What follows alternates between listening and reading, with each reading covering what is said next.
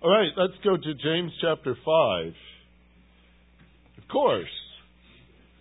James 5.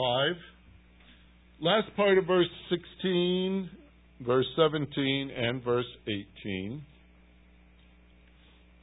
I'm going to read that to you again. You should know it by now. I'm sure you've got it almost memorized. Then we'll have a word of prayer together. Last part of verse 16 the effective or the fervent prayer of a righteous man can accomplish much. Elijah was a man with a nature like ours, and he prayed earnestly that it would not rain, and it did not rain on the earth for three years and six months. And he prayed again, and the sky poured rain, and the earth produced its fruit. Heavenly Father, we've seen this passage quite a few times now.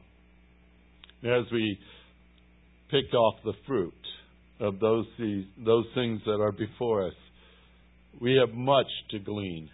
Much to glean. Help us with it, we pray today. Draw our hearts towards you. The topic is faith. And without you, there wouldn't be a topic. There wouldn't be a prayer. There wouldn't be a life. And we're so grateful for what you've done for us. As we reflect on these words, may they have uh, impact into our hearts. Draw us closer. Help us to walk even better than we have before with our Savior. We pray in Jesus' name. Amen. Now, last week I started this sermon that's right here in my hand. I started the sermon with you. I called it the, the three lessons from the drought. But this pastor has had a whole week to work on it some more. It's not three lessons anymore, it's now four. Um, and if I had to work through it again, we'd have more, I think, because the more I, I look at it and think about it, the more I say, you know, there's something here that I don't want to miss. And so I bring up another point. So we've got actually four lessons from the drought. We covered two of them last week, so I guess we were halfway in what we needed to do. But the point, as we've been emphasizing here, is we're talking about a living faith, not just faith, dry, dusty. You know, I have my creeds, I have my beliefs, I have what I what I live by, but living faith. That's the appeal in Scripture all the way through. Is we are to be walking, right? We are to be looking. There's this ing on a lot of the verbs that come our way that calls for us to do an ongoing thing. And what's interesting is it's not designed for Sundays only. Living faith works on a Monday too. Do you know that? That's when we need it, probably more than Sunday. When you wake up to a Monday and you say, "Oh, here we go," right? It's it's a faith that should continue to be expressed in our life, the way we walk. And, and the emphasis, as you well know by now, is on prayer in this section of James chapter 5. And that is a vital combination. You cannot separate these two things. If you're going to walk by faith, then you must be a person of prayer. You must be. You cannot say, I'm going to be a person of prayer and not have faith. That doesn't work because who are you trusting? And you can't say, I'm walking by faith, and not talk to the one you're walking with. That's called prayer. He's to guide us and direct us, and that's what we're we're learning in this great gymnasium of life is how to be better walkers, living out our faith. And prayer is necessary because we are such needy people. And we have to go to our God to meet that need, and we have to trust Him with the answer. And that is what we've been looking up in this passage. Elijah has been our example. When he was told to go, he went. When he was told to speak, he spoke. When he was told to stay, he stayed. There's a lot in those lessons as I started with you last week. I've got to find which page this was. These are the things that Elijah is teaching us as an example. He had to pray according to God's will. I stressed that last time when I was mentioning the lessons that we learned, and I had it on one of these pages here. It's not that one. There it is. Let me start right there.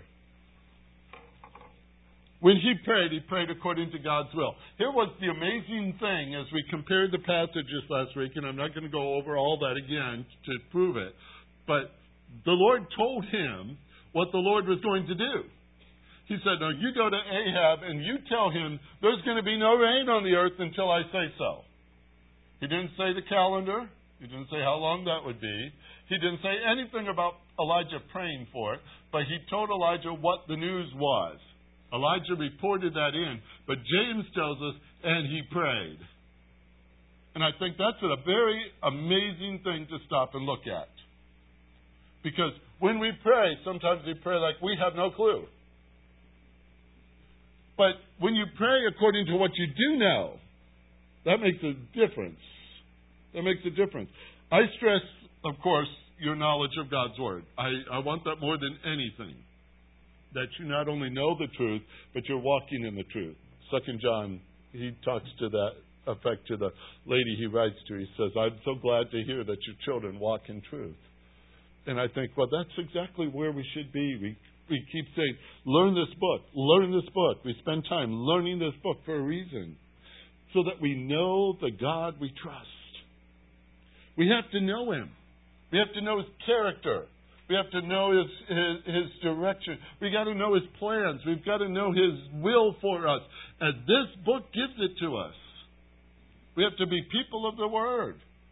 And you know how that changes your prayer life?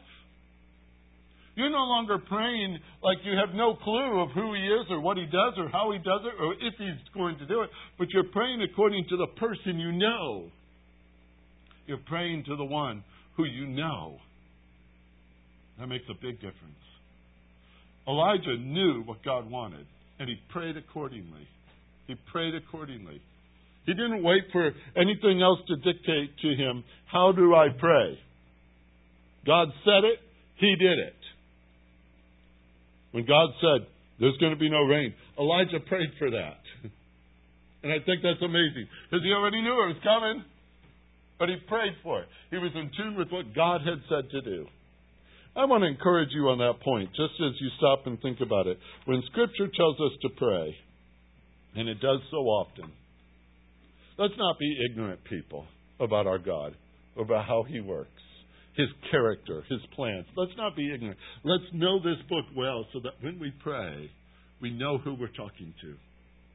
And when He says He's going to do something, you can be very sure He will. And that's why I, I like the fact that even at the end of the book of Revelation, after all those things I spelled out, what did John want? Even so, come quickly, Lord Jesus. And he had just heard the whole thing. And in the end, he says, That's my prayer. Do it. Do it. Elijah said, Do it. Now, Elijah was going to go through the drought too, folks. And that's what brought us to point number two. Point number one was that we are to pray according to God's will. Prayer number two, or item number two, what we're learning from our drought is that we are to be praying with endurance. Elijah was going through the drought just like the rest of them.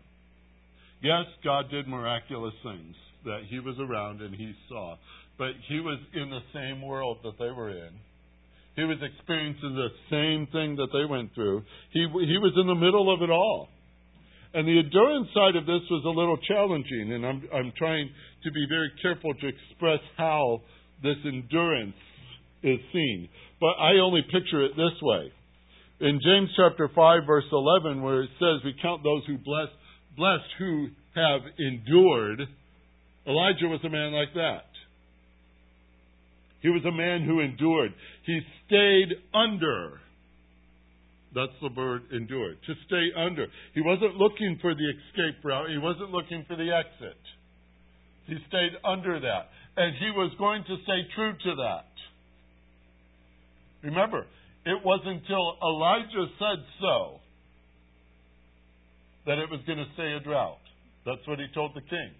And you could only imagine, and my imagination gets kind of funny at times, but how many people knocked on his door and said, Elijah, we've had enough. Uh, Elijah, what, what is the deal? What, what, what do you got against us? It's that wicked king. Just, just make him have the drought. Just leave it on his wife. Let them have the drought. Why should we suffer too, Elijah? We're your neighbors. We're your friend. We're your family. Can you imagine a scene like this? Elijah, come on. It's been a year, and that's a long time for a drought. Elijah, it's been two years since it rained. Come on, Elijah. It's been three years, Elijah. Look, no grass. Nothing. It's a sad scene. It's a terrible scene. How many times he must have felt the burden of it? He stayed under it. He didn't leave. He didn't exit. He didn't say, okay, I'll talk to God about this and let's change the plans. He didn't do any of that. He said, God said at a time it would rain again. I'm going to wait. I'm going to endure it. Just like you have to endure it. We're going to endure it. We're going to go through. We're going to go through. We're going to go through. Even though he's probably being blamed for it. And I showed you last week in 1 Kings 18, they certainly were. They certainly were. Prophets were being killed.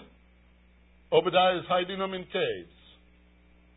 Everybody's looking for Elijah. He kept disappearing. They're going to find him. Obadiah says, Oh, don't make me go tell the king where you are, because you won't be there when I come back. He Says, Nope, bring the king in. Let me talk to the king. The king's first words Are you the troubler of Israel? He blamed Elijah for the drought. it wasn't Elijah's fault. The people were sinful. They had broken God's rules and laws and they weren't following through. God had promised them that this would come upon them because of their disobedience. Elijah went through it too. And all the while he's being threatened and, and people are dying and there are people in all kinds of terrible things, and it would be easier, it would be easier to quit. He didn't. He continued. I'm going to guess something. I'm going to guess that he didn't stop praying because of the nature of the man. I don't think he stopped somewhere and says, "Okay, Lord, I'll just, I'll just um, check out until you're done." I think he kept that in his prayer list all the time. This drought. Lord, when is it going to end? How much longer must we endure? Give me the strength to do it again. How many times we have trouble with endurance? We, we think, well, it's easier to compromise than to stay where we are. It's easier to quit and do it the way everybody else does than to stay where we are. It's easier. I know it's easier. But we're called to endurance. Elijah is a good example of that. I found that a lesson. We talked about that last week. Now, this is where I wanted to start turning into the next two as well, because there's something that goes with the endurance, and that is persistence. And this one's a little bit different than endurance. There's a difference between endurance in prayer and persistence in prayer. Persistence, a practice of praying until you get what you are seeking. I brought this verse up last time. Let's go back to it again. Hold your bookmark here, however you do it, and go to Matthew chapter 7. Matthew chapter number 7. The verse is number 7. It's easy to remember that way. 7 7. This is what Jesus said when he was instructing these those who were listening to him, and he mentioned the issue of prayer. He says, Ask, and it will be given to you. Seek, and you will find. Knock, and it will be opened to you. Now, all three words there ask, seek, and knock are imperatives. In other words, in the Greek, that's a command. That's a command. And what happens when you don't? follow through with a command. That's not a happy thing, is it? It's called disobedience. Wow, is it that serious? The Lord said it. Ask. In case you ever wonder, there's three words here. How do I remember? Ask, seek, knock. Ask, seek, knock. Spell it out. A S K. Ask, seek, knock. Pretty easy, huh? Ask. Here's the funny thing. You don't have, James would tell people, because what? You don't ask. Isn't that amazing? We live in a world that we have a God who runs everything. Do you know that? It's an amazing thing to stop and think of His sovereignty, how everything happens. We don't think about it, but the sun comes up. We say it comes up. It's been there, and our earth just tilted so we could see it coming up for us. And who did that? He did. Who's the one that keeps it spinning the way it goes at the same speed all the time? Isn't that amazing? We don't have anybody out there saying, the earth is slowing down, we need to do something. We don't have that. We don't have a change. The God's design and His sovereignty, it just continues and continues and continues. And we get so used to it, don't we? Because we see the sun, we feel the, the wind, we have oxygen. We say, okay, yeah, this is a normal day. Who's operating it all? He is. And that's an amazing thing to think of. And here, when we come to this section, and we could say, well, I don't need to ask, he's going to provide, right? He says, no, ask. Ask. Why does he give us that command? Because he wants us to come to him. He wants a personal relationship. So he says, ask. And when we don't ask, we're saying we don't need him. I hope you're not saying that. But that's what it comes down to. Ask. Keep on asking, keep on asking, keep on asking, and it will be given to you. Seek. Keep on seeking.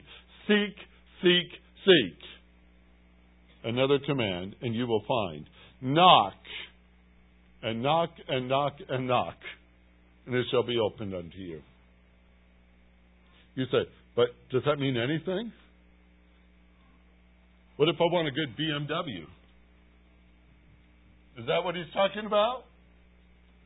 Well, I'm going to suggest this to you because the more you get to know him, the more you start to talk to him about these things, your prayer starts to become his will. Because you know him. You know him.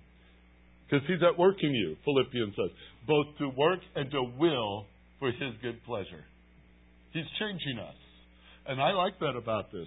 This relationship is going to shape me to think and ask and seek and knock His way. And I'd much have, rather have it His way than my way. So we're called to do this. It's persistence. Now that verse is right there in Matthew 7 7. It's in Luke chapter 11, verse 5 through 8, that Jesus illustrates that same verse. Matthew did not record it, Luke did. And he says in verse 5 of Luke 11, Suppose one of you has a friend and goes to him at midnight and says to him, Friend, lend me three loaves. Now, would you like neighbors like that? Knock on your door and say, I need bread. I need bread right now. Three loaves would do. Say, okay. No, this is what the friend says. My friend, I need three loaves. For a friend of mine has just come from a journey and I have nothing to set before him. But from inside the house, there's an answer. The answer in verse 7 says, Don't bother me. Door's already shut. My children and I, we're already in bed. I cannot give up, get up and give you anything. No. But I tell you, Jesus says, even though he will not get up and give him anything because he is his friend, yet because of his persistence, he will get up and give him as much as he needs. This guy's not going to stop knocking until that need is met. Persistent persistence in definition is not bashful. I think that's kind of a cool phrase. You know what? You don't have to be bashful with God. He already knows you, doesn't he? Yes. So he knows exactly who you are. Matter of fact, he even knows what you need before you ask it. Matthew 6 would tell you that too. He already knows. So why are we so afraid to bring it up? Why do we think we got to walk all the way around the block with our words before we finally squeak in the little request? He already knows these things. After all, Jesus made it possible for us to approach the throne with what? Boldness. Hebrews tells us that boldness to enter into the throne to find grace in our time of need. What a special thing we have. Do you realize that? All these people and all their various religions and things that mean nothing anyway worship their rocks and their trees and their made up gods and things like that. And they're trying to figure out how am I going to appease him so he can help me. And all the while, you have a God who has opened the door wide for you to walk through because you're his children, boldly, without bashfulness, with persistence, to stand before him and say, This is what I need. And he knows it. And he's going to meet your need according to his will, and it's always perfect. Why do we hesitate? Why is prayer something we run away from? Because prayer is a spiritual thing. Prayer is a spiritual exercise. And unfortunately, as people, when it gets more spiritual, we get a little more fearful of it. And we start backing away from it because it looks too big. And, well, the only people who can really do that are like pastors or elders or college professors or somebody with big degrees, right? No. No. All of us have the same access to the Lord by prayer. We all have that. Don't be shy. Go and talk to him. He already knows. He already knows. Ask, it will be given to you. Seek, you shall find. Knock, it shall be given unto you. Now, here's the good news, folks. In James chapter 5, back where we were, let's look at verse 18.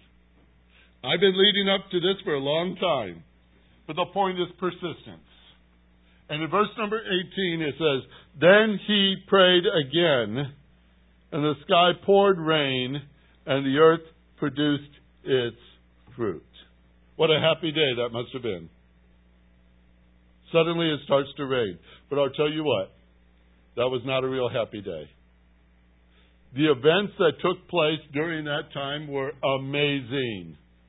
I want to show it to you because I'm going to show you the nature of persistence. You ready? Go back with me to 1 Kings chapter 18.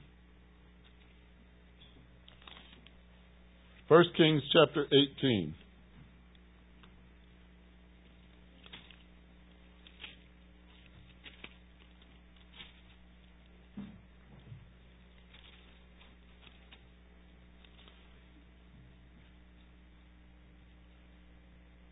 Verse number one. Three and a half years later, according to James. Verse number one. Now it happened after many days that the word of the Lord came to Elijah in the third year, saying, Go and show yourself to Ahab, and I will send rain on the face of the earth. All right. Go talk to Ahab. It's going to rain. Did Elijah know it was going to rain? Yes. He knew it was going to rain. So Elijah went and showed himself to Ahab.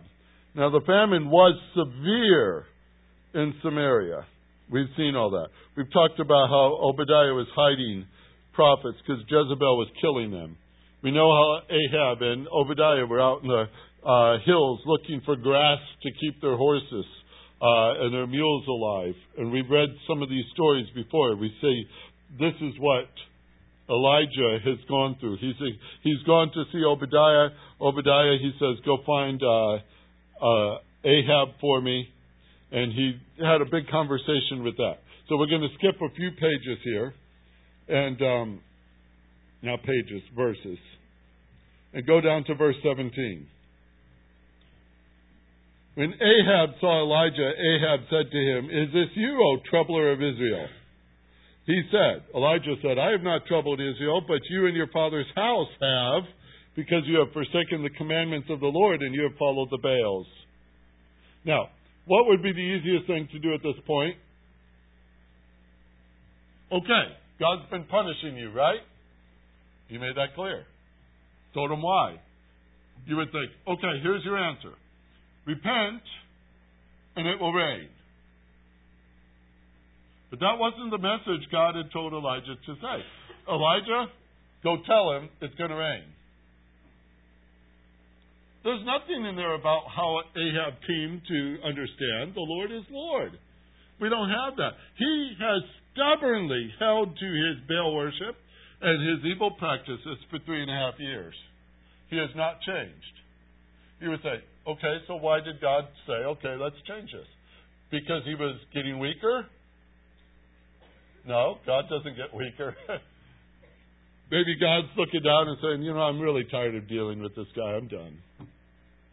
Let's just let it rain and be done with it. No. There's a lesson to learn. So, he meets with Ahab. What's Elijah tell him? I want you to send, verse 19, and gather me to me uh, all Israel at Mount Carmel, together with 400 prophets of the Baals and 400 prophets of Ashtoreth who eat at Jezebel's table.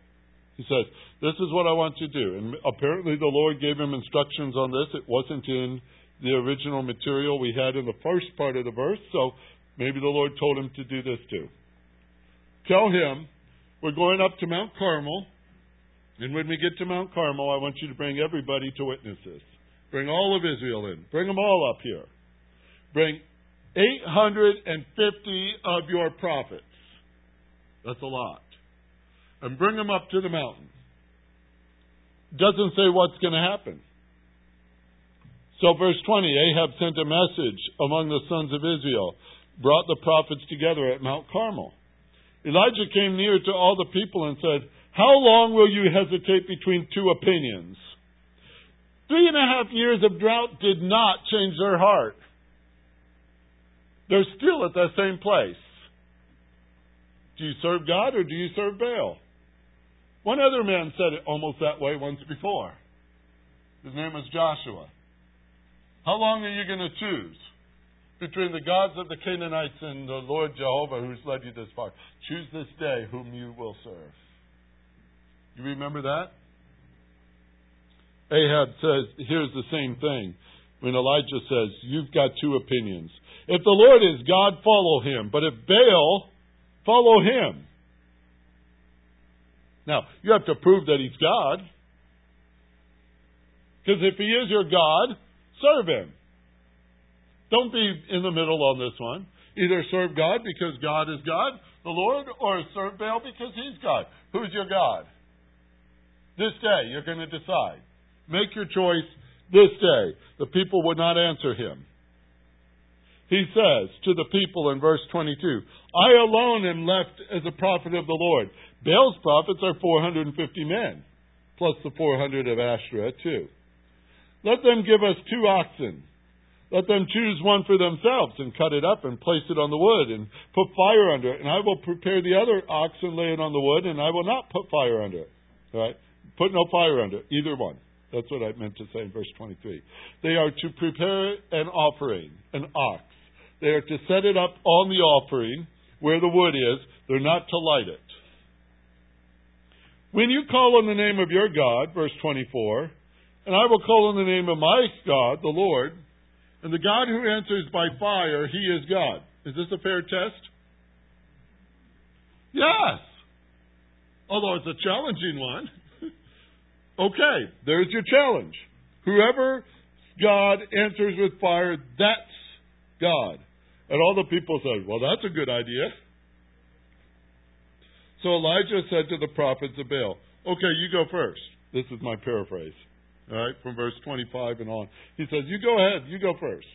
So they went and they prepared their ox. They didn't put fire underneath it. They started to call on Baal from the morning until noon screaming, yelling, dancing around. Oh, Baal, answer us. Oh, Baal, answer us. Send fire quick. Send it. They were leaping around the altars, it says. There was no voice from Baal. Baal didn't say anything. Elijah got into it a little bit and he started to say, Hey, speak louder. He can't hear you. Uh, maybe he's on vacation. Maybe he's asleep. Wake him up. Do something. The people went into a frenzy. They worked on it all afternoon all afternoon. This is like a six hour job on their part. And by this time they're so they're so intense, they're cutting themselves with swords, they're bleeding. It says it gushed out of them, and they could not get their God to answer. It went on all day long until the evening sacrifice, and no answer. No answer. No answer. Elijah said, Okay, time's up. Everybody come over here and watch. And Elijah called the people near to him, verse 30. He repaired the altar of the Lord which had been torn down. He took 12 stones, verse 31 says. according to the number of the tribes of the sons of Jacob.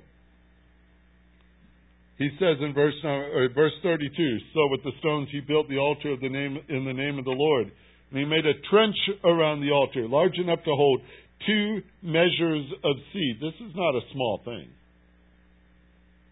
Then he arranged the wood and cut the ox in pieces and laid it on the wood. He filled pour, he called for them to fill four pitchers of water and pour it on the offering. Now, how's that help with fire? It not only hit the offering, it covered the wood as well. Four times, or three times, they put down four pitchers of water. That's 12 pitchers of water dumped on top of it. It was saturated with water, absolutely soaked all the way down, and the trenches were full. He just wanted them to understand something here that God's not, He's not like the gods you think you have. My God could do anything. I want you to know what He can do. So they did that. The water flowed, it says in verse 35, around the altar and also filled the trench with water. Stop right there for a second. What has been going on for three and a half years? A drought. And what are they doing? Dumping four pitchers of water three times each on the altar. Isn't that wouldn't that get your attention? You're like, shouldn't we save that water for something else? Well, Elijah knew what the rest of the day was going to bring. What was it? Rain. So he says, pour water on it. They pour water on it. Everybody else is stressing out. He's okay. Time of the offering came near. Watch verse 36 and 37. Watch these verses. They're very important. At the time of the offering of the evening sacrifice, Elijah the prophet came near and said, O Lord, God of Abraham, Isaac, and Israel, let it be known that you are God in Israel, and that I am your servant, and I have done all these things at your word. Answer me, O Lord, answer me, that this people may know that you, O Lord, are God, and that you have turned their hearts back again. That's his prayer. He's been praying for three and a half years about a drought that should have changed their hearts. It didn't. And this is showing what he's been praying about all the time. He says, I, I know, I know we need to pray. And he comes to the Lord and says, Lord, you got to change our hearts. Only you could change a heart. Only you could turn a heart. And I come to you and I say, show them who you are. I like what happened in this prayer because as soon as he finished these words, whoosh, the fire came down. It came down. It says in verse number 38, it consumed the burnt offering and the wood and the stones and the dust and the water. Wow. Can you imagine that? Stand there for a minute and watch it. Boosh! Gone. Amazing, isn't it? That's amazing. The fire of the Lord fell and consumed it. And the people saw it, verse 39, and they fell on their faces. And they said, The Lord, He is God, the Lord, He is God. Then he goes, Elijah seizes the prophets of Baal and slew every one of them.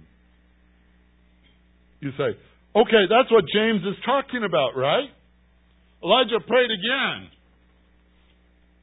Now, that wasn't the prayer that James is talking about. That happened. Yes. That was all part of the story. But what was it that happened? Verse number 44. 44. Jump over.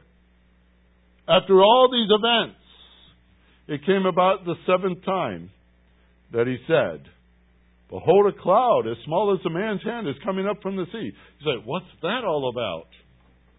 That's an interesting verse. What's it mean? Back up. Verse 44, 41. Elijah says to Ahab, Go up, eat and drink, for there's the sound of a roar of a heavy shower.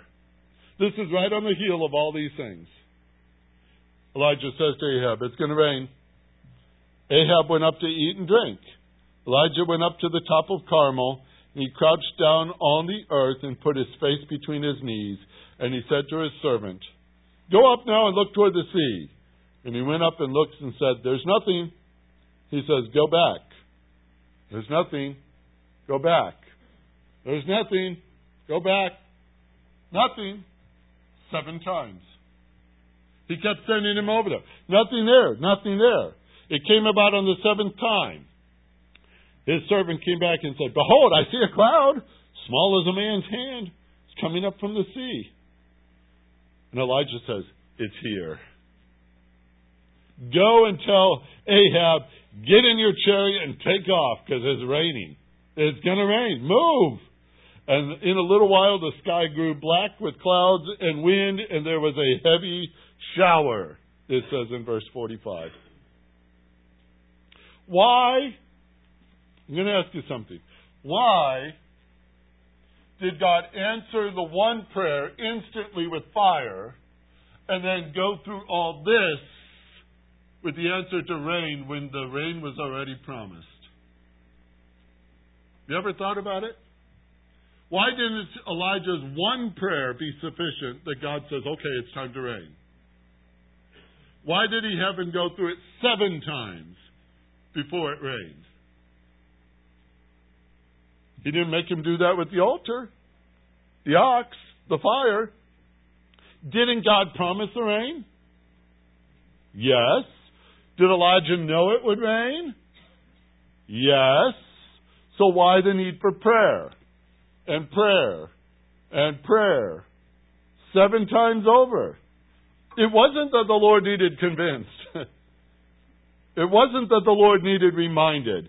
And I don't even think it was for Elijah's sake. I don't think it was for Elijah's sake.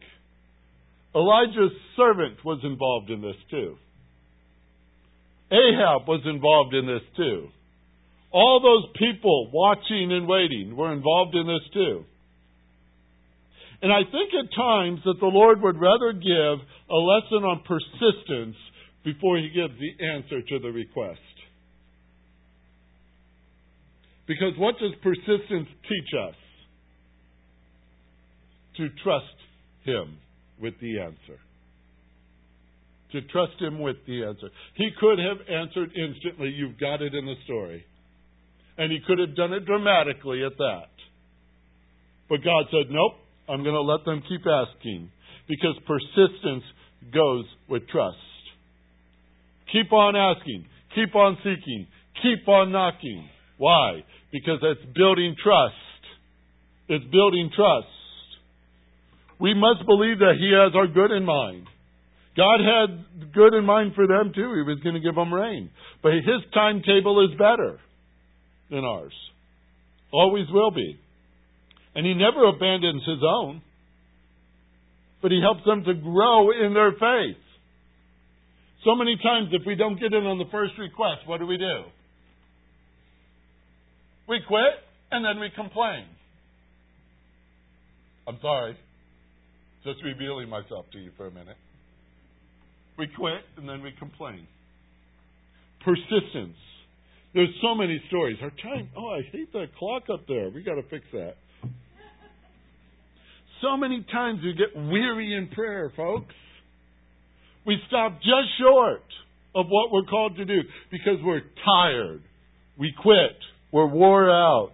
We say, He must not be listening to me. He doesn't hear me. He doesn't have my good in mind. He's not thinking about me. He's busy on other things. I need to wake him up. I can't wake him up. I give up. I give up. That's not the lesson Elijah is showing us here, is it? Persistence. He knew the answer, and yet he prayed, and he prayed, and he prayed, and he prayed. That lesson took three and a half years to learn. In our microwave society, that sounds like a lifetime. Because we want it now. And what does James tell us? And you know it just as well as I do now. Be patient. And be patient and strengthen your heart because that's where it's going to get you're going to get in trouble. And don't complain. Lesson number three is persistence. We've had three things we've been taught so far, they're real simple concepts praying according to God's will, praying with endurance, praying with persistence. And one more, I told you I added one more, and it'll just take one second to say it. Not quite one second, but you know what I mean. Pray with passion, people. Pray with passion. What's so cool about this passage in James chapter 5 is it says, In prayer he prayed. And those combination of words stopped me in my track, and I said, Why do you say it that way? In prayer he prayed. Because I think it's like this. In prayer, it's easy to mutter. In prayer, it's easy to be distracted. In prayer, it's easy to come up with our own ideas and instruct God of how it should be done. In prayer, we add so many things to it and so many things that are very human to us. We get sleepy, we get weary, we get busy, our lives are complicated. We add all these other things and we go into prayer, and what dominates? All those things that are in your heart and in your mind right now. Don't they? It's kind of hard to get them off your mind. I had a, a song leader that worked with me in my first church. He worked all night long. I'll give him that. He came to church on Sunday mornings. He led our singing. And that was wonderful. He was a tired man. He fell asleep in his own offertory prayer. Right up at the front of the church. I was sitting right behind him, and he's up here praying, and I hear his head hit the podium. He kept on going with his prayer. Nobody else caught it, but I nearly fell out of my chair laughing. I said, What a great thing. We talked about that for years, how we fell asleep praying. And I said, Isn't that the way we are? What do you do in prayer? Pray. You see the emphasis? That's a passion. If I'm going to go into prayer, I'm going to pray. And that's what Elijah did. The effective fervent prayer of a righteous man accomplishes much. Don't take the passion out of this because you're going to pray. And I'm going to ask you, what are you doing in your prayers? Fill in the blank. I hope your answer is in prayer, I pray. I pray. Those are the things I've been noticing in Elijah's life here. A man like you and me, but a man who prayed. And I think that's what we need to be too people who pray. Heavenly Father, help us with these lessons. They are good for us to know, but they're good for us to practice. For we are called to walk by faith, and that means we need to pray. And as we pray, we need to pray. Keep our, keep our focus on you, our attention on what we're doing, to pray with endurance, to pray with persistence, to pray according to your will. It sounds like a quite an activity for us that we're being called to do, and it is, because it is that that builds our faith. And I take the, I pray that we take this to heart today, Lord, that we take these simple thoughts and apply them in a way that would bring us closer to you, to love you more and to pray more earnestly, to pray more. I ask that today in Jesus' name. Amen.